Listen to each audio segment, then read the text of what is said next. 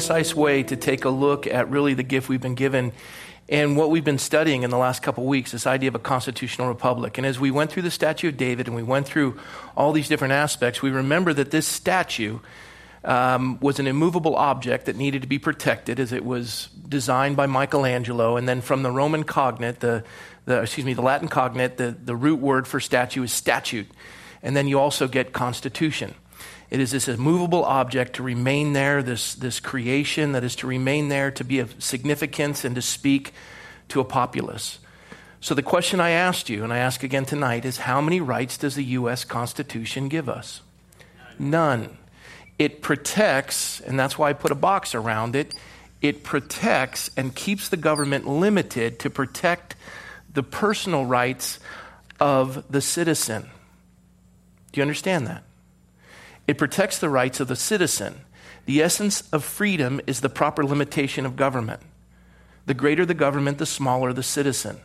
And so our responsibility is to maintain this republic. And when Franklin was asked, What form of government have you given us? he said, A republic, ma'am, if you can keep it. And as we saw last week, if it's of the people, by the people, and for the people, if the governed don't participate in government, then we lose that representation.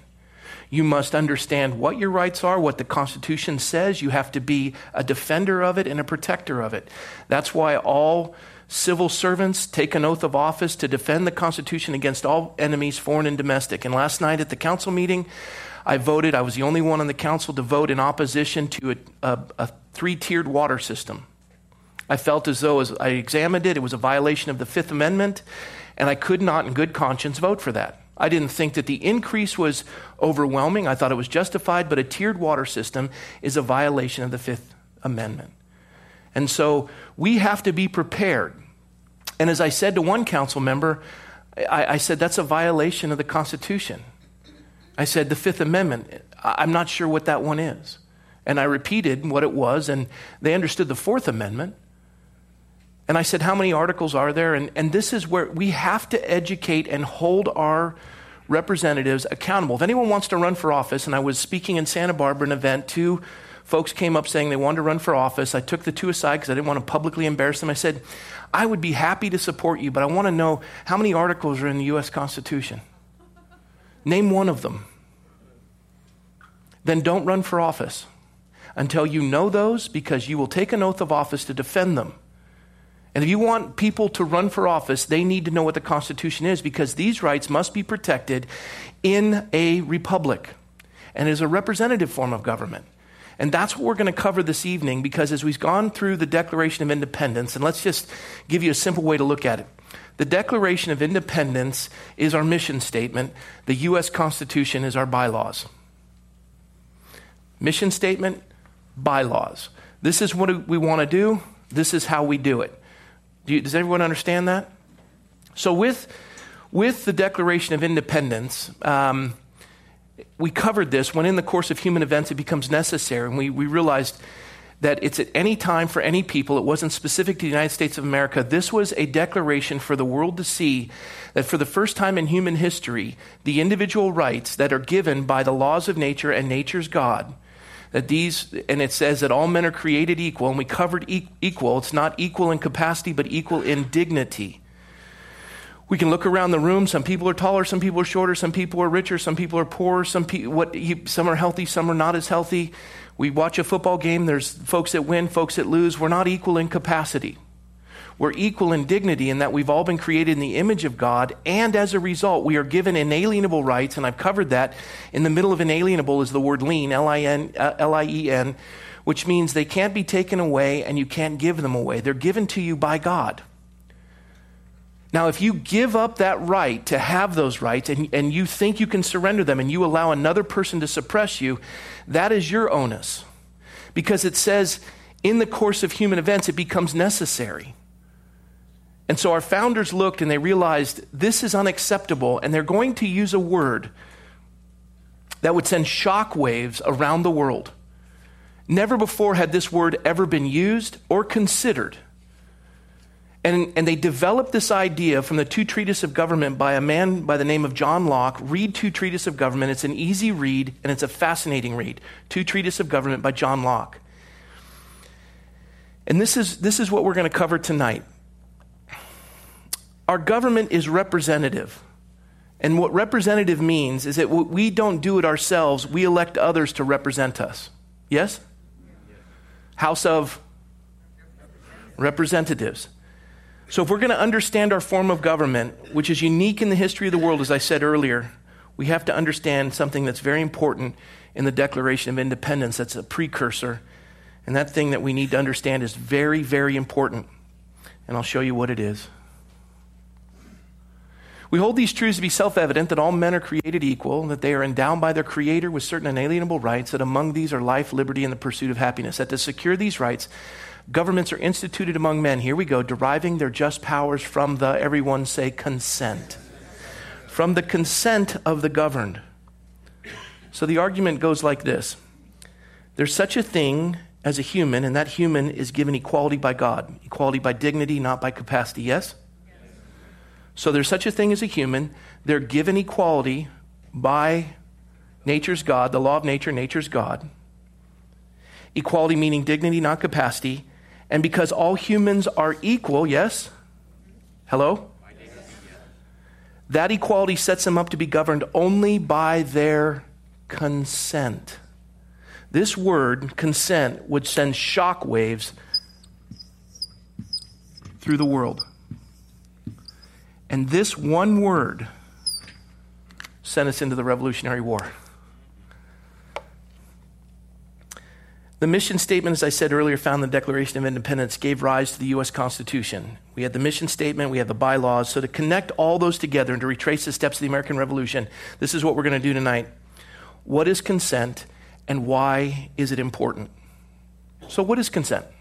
Anybody? Raise your hand because we had mob rule last time. Yes. To give your permission to do something? Let's look. That's, a, that's an excellent definition. Uh, what's consent in the form of a government?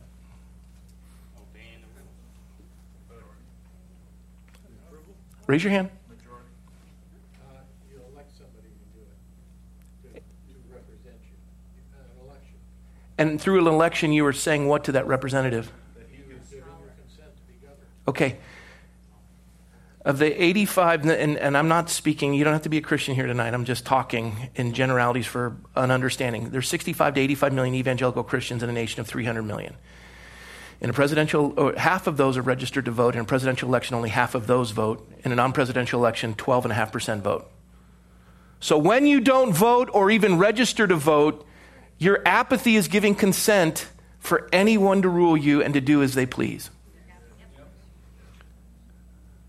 When you don't participate in an election, when you don't interview a candidate, when you don't dig into the details, when you don't read the issues, you are giving consent for somebody else to take away whatever it was that was given to you in this box that is supposed to protect the rights given to you by God.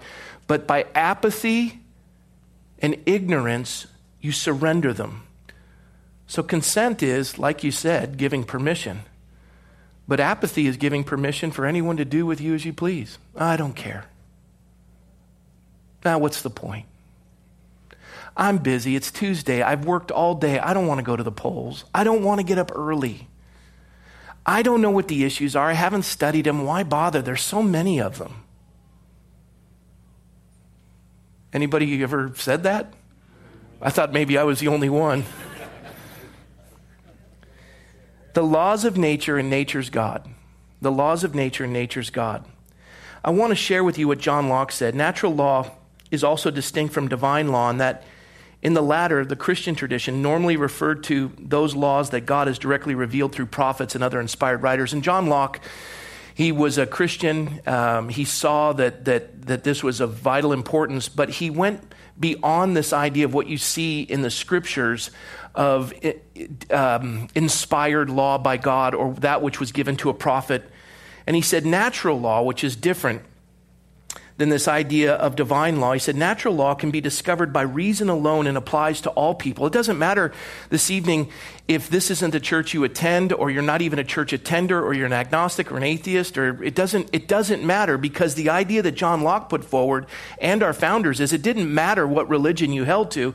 The point was natural law could be discovered by reason alone and applies to all people while divine law can be discovered only through God's special revelation, and applies only to those to whom it is revealed and who God specifically indicates are to be bound. Even though, and, and, this is what an author writes, he says, even though Locke thought natural law could be known apart from special revelation, he saw no contradiction in God playing a part in the argument so long as the relevant aspects of God's character could be discovered by reason alone. The author also says Locke's state of nature thinking is an expression of his theological position. So our founders were deeply influenced by John Locke, but this is the point he made that man exists in a world created by God for God's purposes, but that governments are created by men in order to further those purposes. He got that out of Genesis with the Noahic covenant. He saw this idea of extending the laws of nature and nature's God, that these rights are given by our Creator as opposed to man. And it was a revolutionary thought. And then finally, Locke's theory of the state of nature will thus be tied closely to his theory of natural law, since the latter defines the rights of persons and their status as free and equal as equal persons. So, who says that you're equal? I mean, you've seen George Orwell, all men are equal, some are just more equal than others. But how do we deal with equality and dignity? If we think that equality, as we've covered before, is in capacity, and you're getting an, an A in the class and you're getting an F, and, and from, from each according to his ability to each according to his need, which is Marx, I say, I'm going to take two grades from you, give you a C, bring you up two grades, and give you a C, and you're both equal. Equal in capacity. We've done this. And so what happens is you don't want to work hard anymore, and you're waiting for the next handout. And so you take the fourth greatest nation in the Western Hemisphere, Venezuela, you apply this form of government, thinking this is equality, and you create people that are starving. And you ruin an entire nation in the course of, what, 20 years now?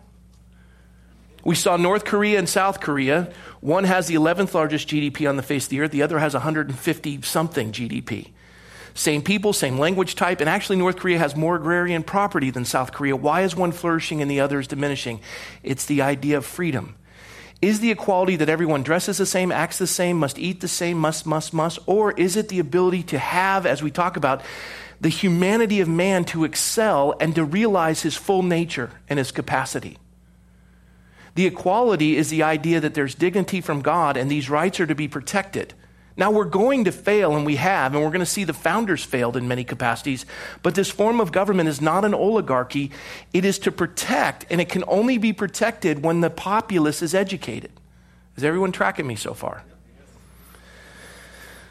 So, if we are equal, and this is the simple conclusion, and I'm going to do it, I'm, I'm, instead of going through John Locke, I'm going to make it as simple as possible. I'm going to dumb it down so I understand it. Amen.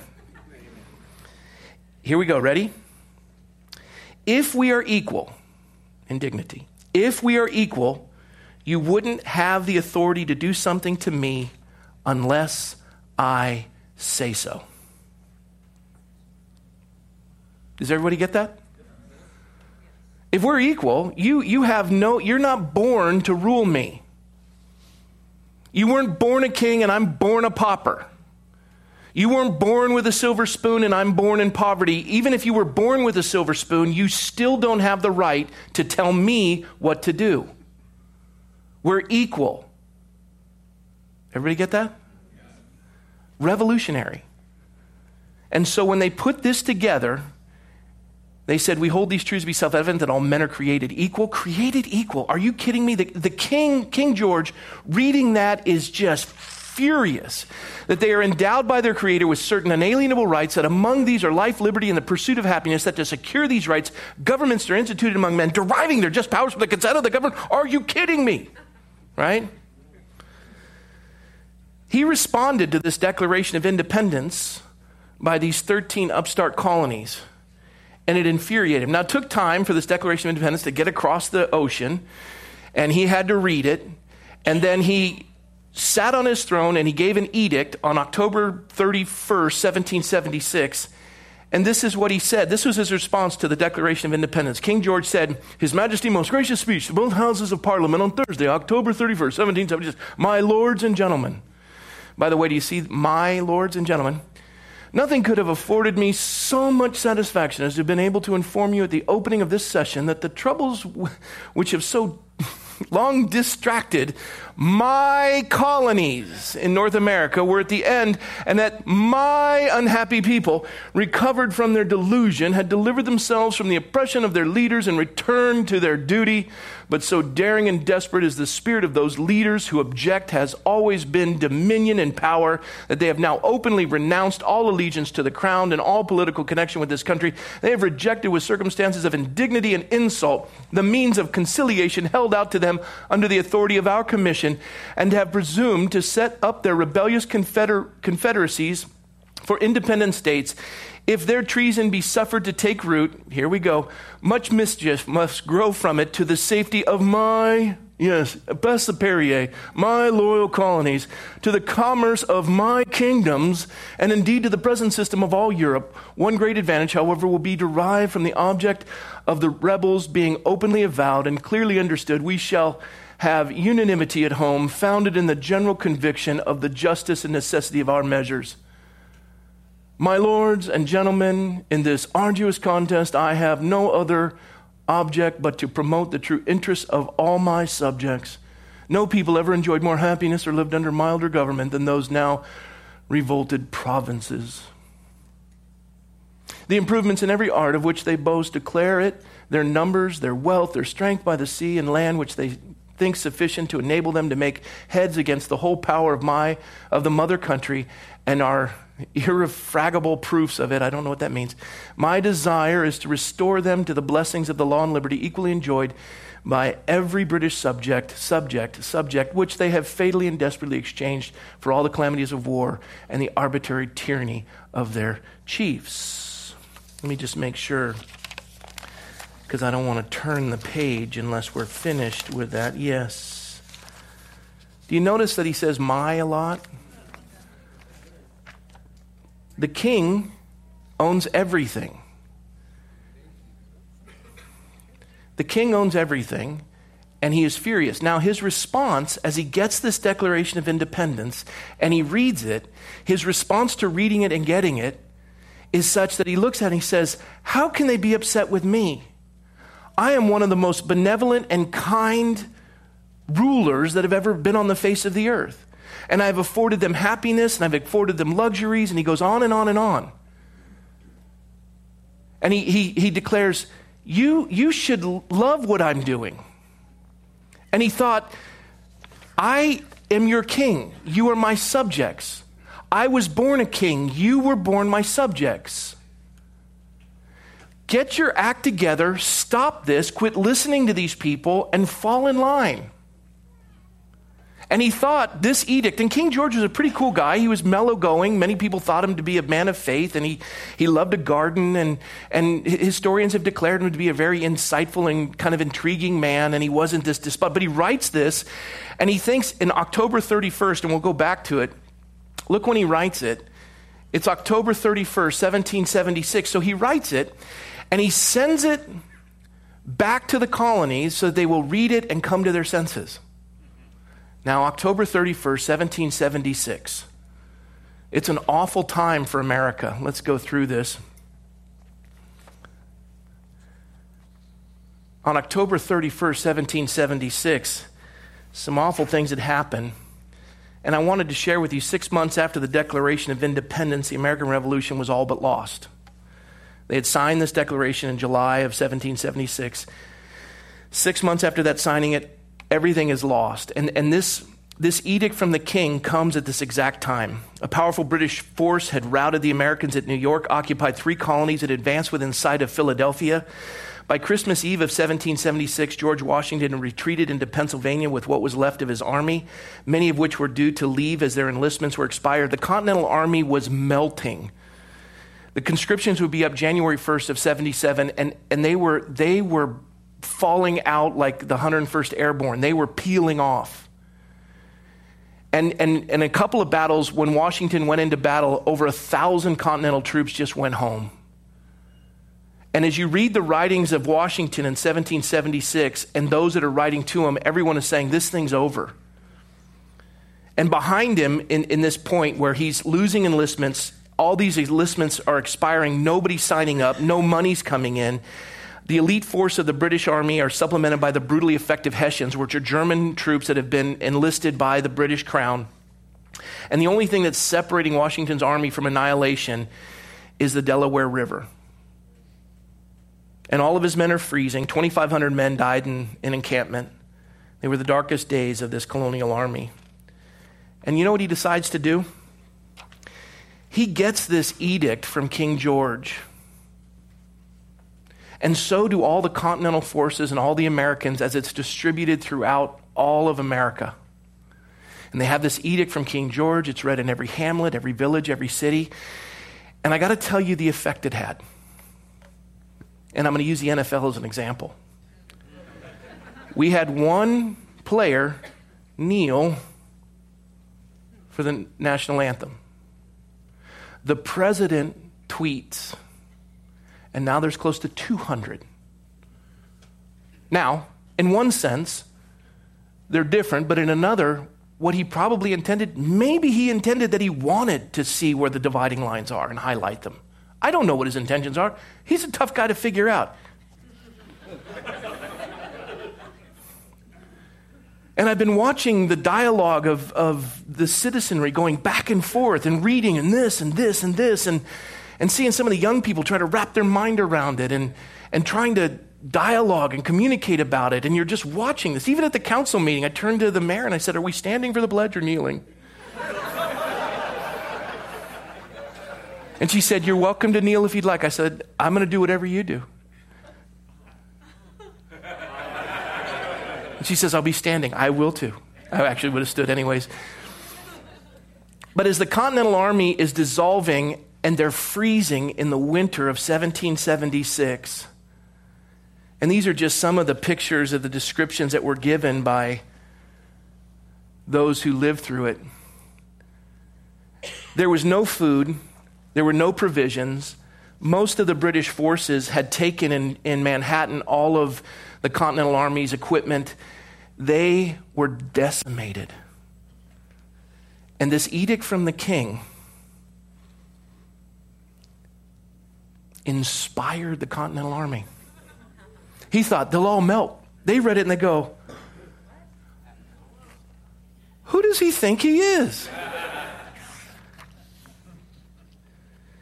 It was interesting because King George thought that his address to the Declaration of Independence would be persuasive enough to stop the revolution, and it did just the opposite. And as we read what he wrote, and you look at the date of it, October 31st, 1776, Franklin, Benjamin Franklin, went to England, and he was our emissary to go and try to work through this in England. And as he sits in front of the king's authorities and he, he presses his case, the response he gets from the authorities in England is England, it was, and it was in the King's Edict, they just repeated it. England is the mother country, and you are the children. You must do as we say. Franklin received that. He sent word back to the Continental Congress, and in that word, he wrote, There's going to be a war. we're not doing what you say. If you're going to be the king, we'll decide that. But we are not your subjects. And a remarkable event in human history resulted as a result of one word consent. You can only do to me what I say you can do. The king thought the decree would make everything go away, but it had the exact opposite effect. And even though Washington's men were dying and freezing, and the war for the most part was over, to the point where General Howe and even the British forces wintered in New York thinking, let's just take a break and we'll come back and just wipe them out because there's nothing left of them. We don't need to do this in the wintertime. And uh, you know what's interesting about the king's decree? What he wrote is what every ruler on the face of the earth agreed to. They all agreed the divine right of kings. There, there wasn't a government on the face of the earth that would have disagreed with what the king wrote. I'm born a king, you're born a subject.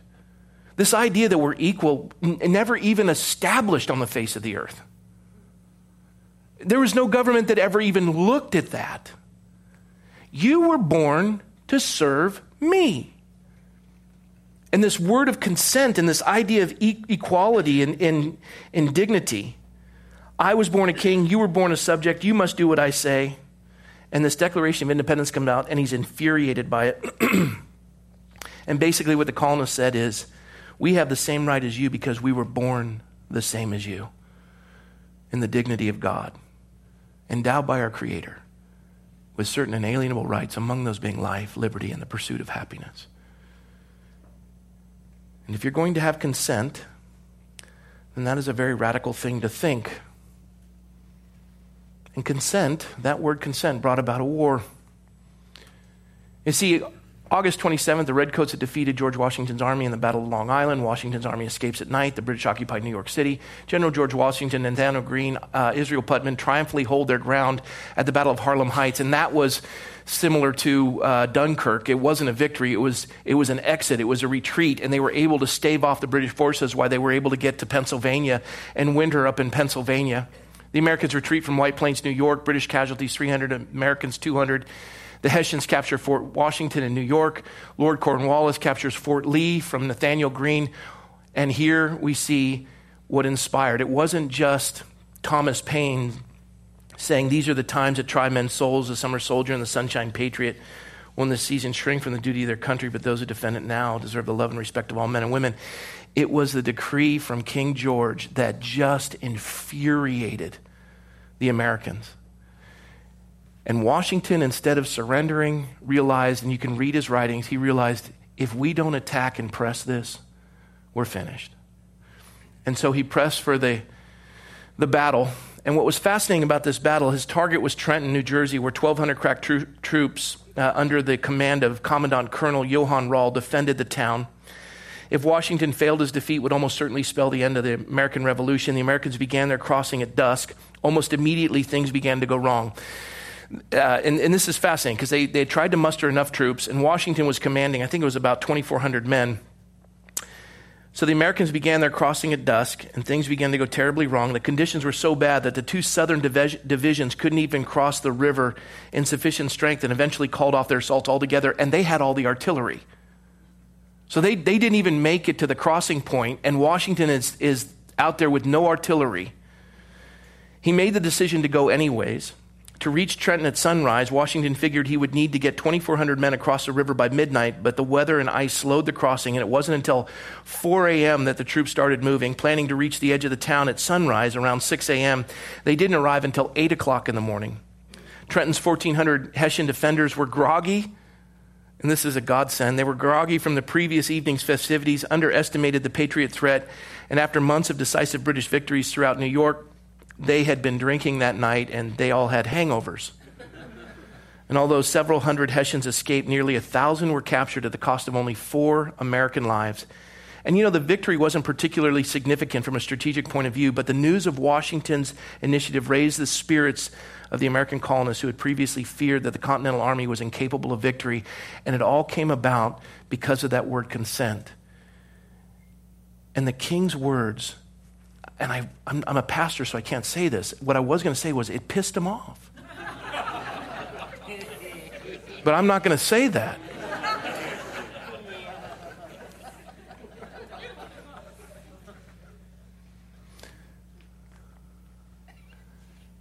And it was a, a routed victory. Just, by the way, we'll cover this maybe in time, but in the front of the boat are two African Americans that were instrumental in history in the United States of America. And they were put specifically in this picture because they were used so profoundly in the Revolutionary War. And the, the troops were integrated in the Revolutionary War. It, it changed later with, with um, pro slavery factions in our country. And we'll, we'll cover that. We'll go through the three fifths clause in the Constitution. Many say that, that that's proof that our founders uh, considered uh, African Americans less than uh, anyone else and I've covered this, the three fifths clause was to go against the southern states to end slavery through the legislative process. This is uh, Thomas Paine. These are the times that try men's souls. The summer soldier, the sunshine patriot, when this crisis shrink from the service of their country. But he that stands it now deserves the love and thanks of man and woman. Tyranny like hell is not easily conquered, yet we have this consolation with, us that the harder the conflict, the more glorious the triumph. What we obtain too cheap, we esteem too lightly, and is dearness only that gives everything its value. Heaven knows how to put, put a proper price on its goods, and it would be strange indeed if so celestial an article as freedom should not be highly rated. And you know what? We don't give a rip. We love the benefits of freedom, but we don't want to defend it. And I'm not speaking about you. I'm speaking about all the men and women that go through the course of their day not realizing the gift we've been given in a constitutional republic that realizes the essence of freedom is the proper limitation of government. And they educate themselves to defend it. And there's times where I've been discouraged, but every Wednesday night, I'm anything but discouraged because you care. Consent to the governed. They can only have authority if you consent. If you choose not to consent, you better be right and ready to fight. And that's it. I don't have anything else tonight. Any questions? I were maybe. Oh, oh thank you.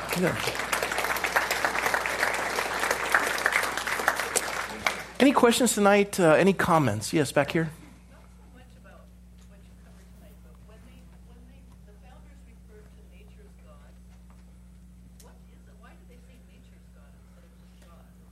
Were you here last week? Maybe I didn't include it. Uh, the laws of nature, meaning this idea of, as John Locke said, these are things that can be discerned. And let me repeat the questions so that the people listening, because I don't have the microphone, and my daughter kept saying, repeat the questions because people who listen online can't hear it. The question for all the listening audience was, what is the laws of nature and nature's God, and why did our founders say that? Is that correct? Okay. The laws of nature, as described by John Locke, are those things that can be discerned by any man or woman, regardless of their re- religious affiliation, simply by uh, common sense, and those things that come by looking at nature itself. For example, this you've heard the, the theory of evolution, right? Well, this is the law of gravity. There's theories and there's laws. This is discernible whether you're an agnostic, an atheist, it doesn't matter. That is the law of nature. Um, for example, one of the things we're struggling with now is this idea, and, and, for those of you who are in this world, this isn't a condemnation aspect. Uh, this is one of those things we have to examine. And in our congregation, we have folks that are in these worlds, and, and they're, they're sincerely interested in wanting to examine these things.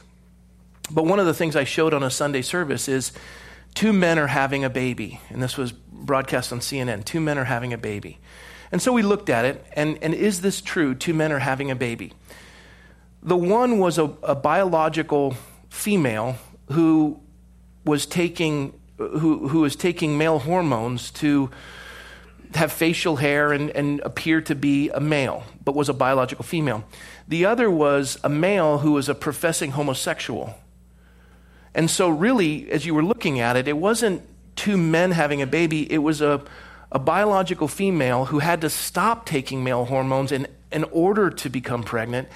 And it was a, a man professing, a biological male professing to be a homosexual male, but really was having physical relations with a biological female. And you're looking at that going, if we're really going to be honest, that's what it is. And so we, ha- we have to suppress that and call it something else. And our kids look at it and go, oh, I'm sorry, did I get something wrong here, mom, dad?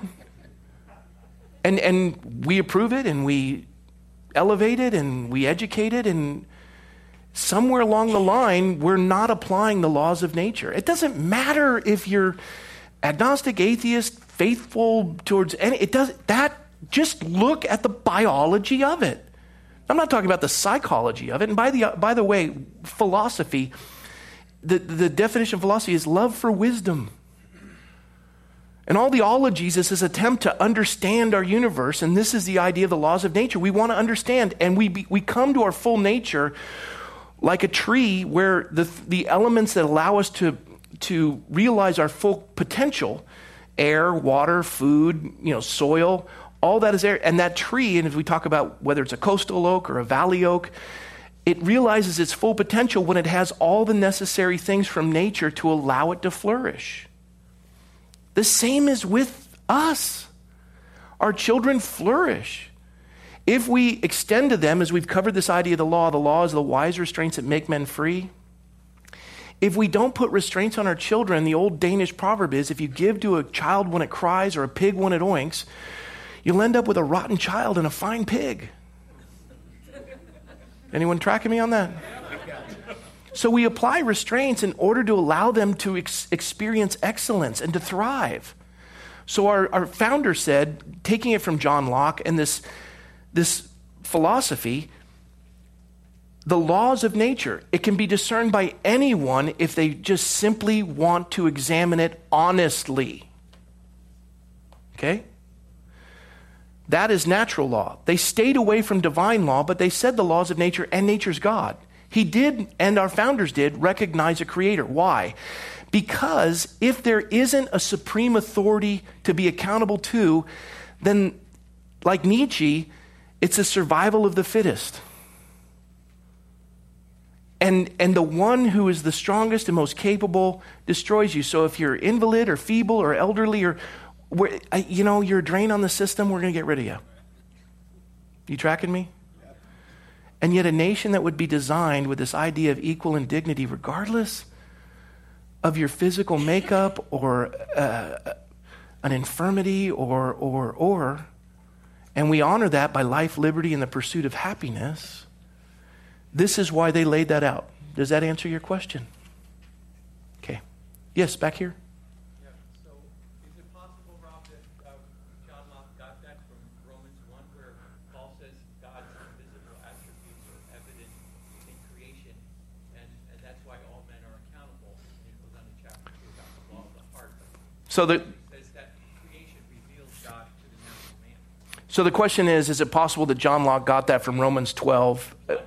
I'm sorry, excuse me, you're right, Romans 1. Yes, absolutely. Um, and, and actually, the, the, the thing that he quotes the most in his treat, two treatises of government, John Locke, is the scriptures themselves. He was moved by that. But he was the most influential philosopher for our founders. So I would, I would say wholeheartedly, yes, that influenced him. Uh, and the question for those listening did John Locke get that idea from Romans chapter 1? And I'm, I'm in agreement with that. I'm, I'm assuming it is. Uh, back here?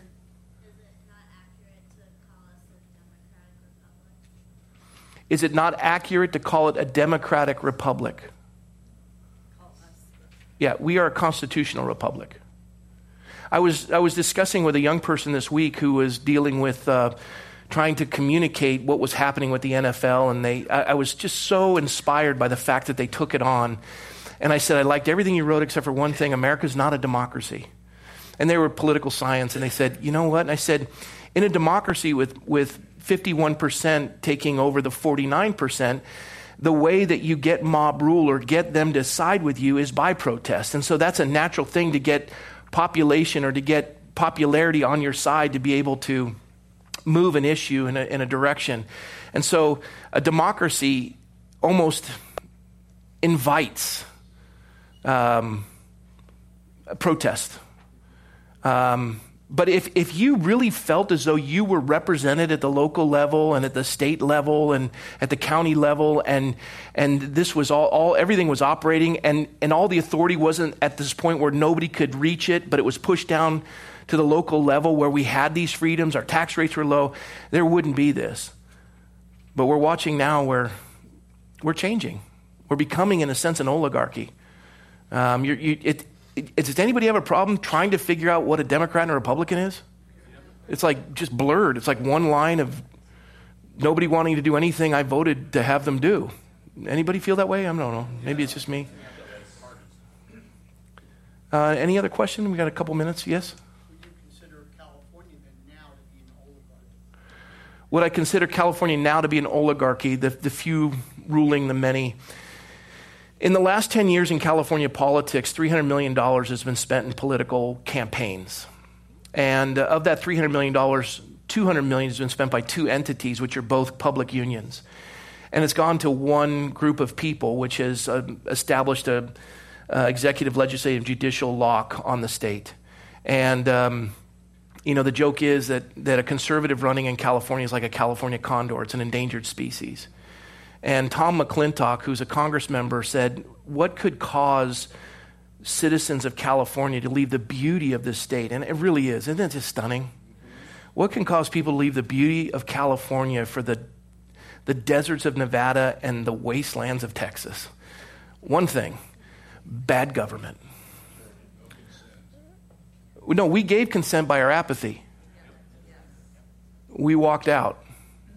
Somewhere along the line, we stopped attending school board meetings. This, this, this week was probably one of the most influential school board meetings in recent history.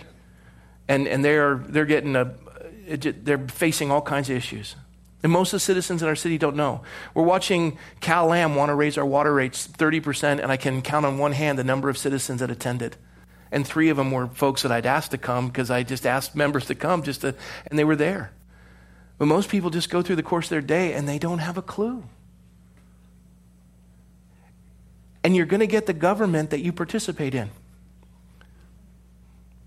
And a constitutional republic requires we participate. Yes, question here.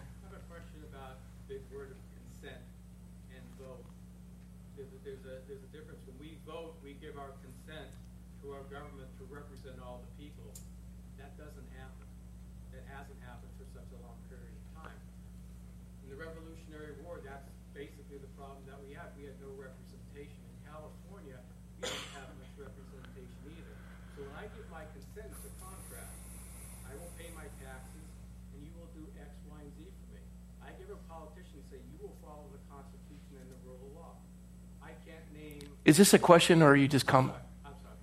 Oh, no, go ahead. I'm, I'm how does this change for my consent where I pay taxes that I get a, a representative government that represents what I want, not what another side wants? yeah. So, so the further away the government, the less, I would say, representation we have because the larger the population. If, if we as a people focus locally, today's, today's dog catcher is tomorrow's Congress member.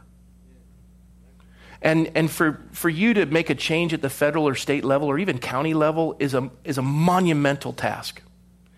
But if everyone in Thousand Oaks said, you know what, right here where I live, I am going to apply this and hold my, my representatives accountable to this from this area where we work, we create a model. Other citizens can see it. Other, other cities can see it. Other counties will see it. And the idea is it's a lot harder. let, me, let me put it this way, and I love this illustration. The grandpa and the grandson are, are walking on the beach. A hurricane hit, the storm had receded, the sun is out, and on the beach are millions of starfish, as far as the eye can see, that came up during the storm, and now they're all dying. The little grandson reaches down, starts to pick it up and throw them back, one at a time, trying to keep them alive. And the grandpa says, There's too many of them. You'll never make a difference. And the grandson says, I'm making a difference for this one. I'm making a difference for this one, at which point the grandfather joins him and the output is exponential. What is my point? My point is this it's easy to look at the federal, the state, and the county and say, ah, to hell with it. It's out of control and I don't get what I pay for. But throw your starfish back. You can make a difference right here. You can make a difference in your lifetime for this community. I, I, I may not be able to change the federal, I may not be able to change the state, I may not be able to change the county, but while I'm here, these truths, to the best of my ability, will be applied so that I can leave it for a future generation. That's, that's the best I can give you. Sure. Yes? Are you taping this? Yes? Question is, are we taping it? Yes. And the people were listening? Now, no. So do I. I have two, three, two, two boys.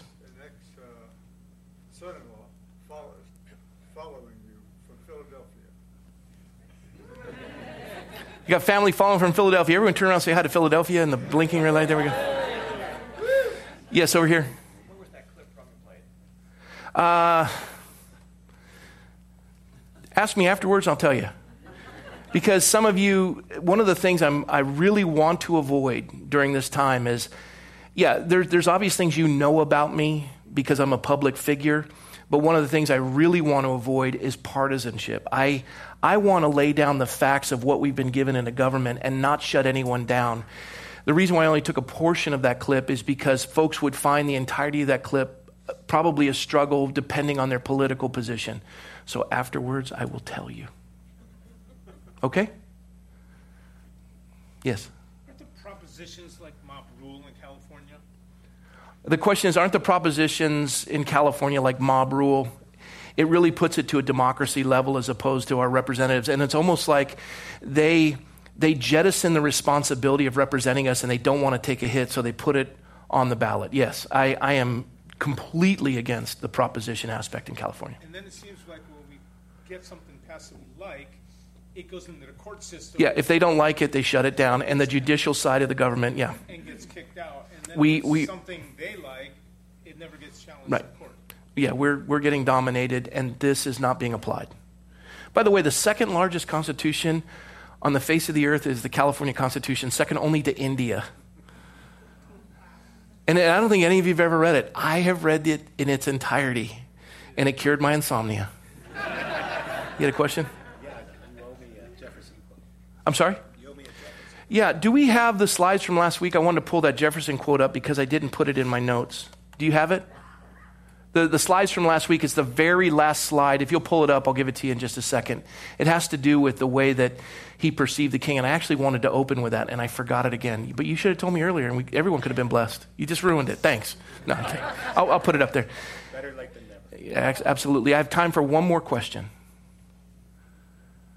Or, or, or anything, a comment at this point. But it, uh, yes, right here, Commander. Is there a reason we call our representative lawmakers when they choose to just to uh, distance themselves from the law and choose which laws to abide by or not abide by?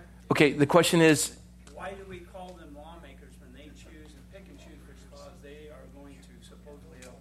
well, they're making, they're making laws, they're just not just. And, and we, Well, they're not even following the laws that they do make. Okay, the question is why do we call them lawmakers if they make laws we don't like and they don't follow the laws that they make? They're lawmakers, they're just unjust lawmakers. And they're there because we put them there. And because we don't know what the law is to defend, we can't hold them accountable. The governed must participate in the government, or the few will govern the many. Final, right here. Okay, um, I'm gonna be saying this question right. Uh, it's just an area that we were talking about, and I don't know exactly how to ask it, but how can we educate the non-believer who does not believe in God that all men are equal with dignity, um, with the inalien- inalienable rights in regards to the independence? How can we give them that picture of the funnel that goes up, and God has given us the freedom? So this is this is a, a theological question pertaining to um, more my church side than than my political side. The question is, how do we get people to realize the great benefit of being created and endowed by a creator, as opposed to being um, you know, a, a cosmic accident by chance and some primordial soup that evolved into this very specific creature that um, uh, every cell is unique. And uh, it, for me, it's not very difficult. It's like saying people say, I don't believe in God because um, I, I, I, I've never seen him and I've never talked to him. And I, well, I say, okay, I've never seen the designer or the builder of this building, but I know he exists. How do you know? Because it screams of a designer. It's like taking a watch that has a leather strap and putting it on the ground and someone coming along and say, "Look at that. That just happened." What do you mean? Oh, billions of years the the the, the the sun and it was this thing and then it melted the sand and then it created then the wind blew and it beveled it and then it etched it and then a bird came along and actually poked after the cow was struck by lightning and the strip came off perfectly and then the no you walk up and you go somebody designed and made that thing and and This screams of a designer. If, if, if, we're 5% closer to the sun, we burn to death. If we're 5% further away, we freeze to death. You see a child being born, we watch seasons come and go winter, spring, summer, fall. The snow comes up to the mountains in the winter, and then it melts and, and it comes in and it, you know, in the spring and covers our field, and then the crops grow, and then in the fall we harvest, and then it, you look at it and just we can bank on it. And you look at the intricacy and all these things, and this is, this is where it boils down you have autonomy, which is self rule. Did we cover this already? All right, I'm going to close with this, and it's late, and you, you people are upsetting me. you, have, you have autonomy, which means self rule. That's just you, what governs you, what rules you. That breaks into two categories. This would be called theonomy, recognizing a creator. This would be called heteronomy, which doesn't recognize a creator. And the idea is simply this whatever you're filled with is what you're governed by. Can everyone see that? If it's theonomy, and there's an accountability to a creator, and this idea that we're created in the image of God and we're given dignity, or heteronomy, you heard heterosexual, that means male and a female, heterosexual. I'm a male, my wife is a female. We are human beings, but she is another of the same kind. She is a human being, I am another of the same kind. So it's a government, but it's another of the same kind. It is a government meaning the same kind, but it's another government. This is a government that recognizes a creator. This is one that doesn't. And people say, well, what about the Salem witch trials and the, Crusade, uh, the Inquisition and the Crusades? And I'll go through the history of that. In the Salem witch trials, less than 30 people died, and it was stopped by Christian ministers. And as Justice Breyer said, we got our due process laws from Christians as a result of the Salem witch trials. And the Inquisition, when the church had the sword, which was awful, not only did they come after Jews, and I was just at a Jewish uh, gathering today and I was communicating with them, they came after Protestants like me. And that was awful, and the church shouldn't have the sword. But as bad as those epics are in human history, and let's say looking at it, 500,000 people died, and that is a generous number for all those issues. How many people have died by governments that don't recognize God? Stalin, Mao Zedong, Pol Pot, uh, 100 million, 60 million. Does it, after a while, it's just ridiculous numbers, correct?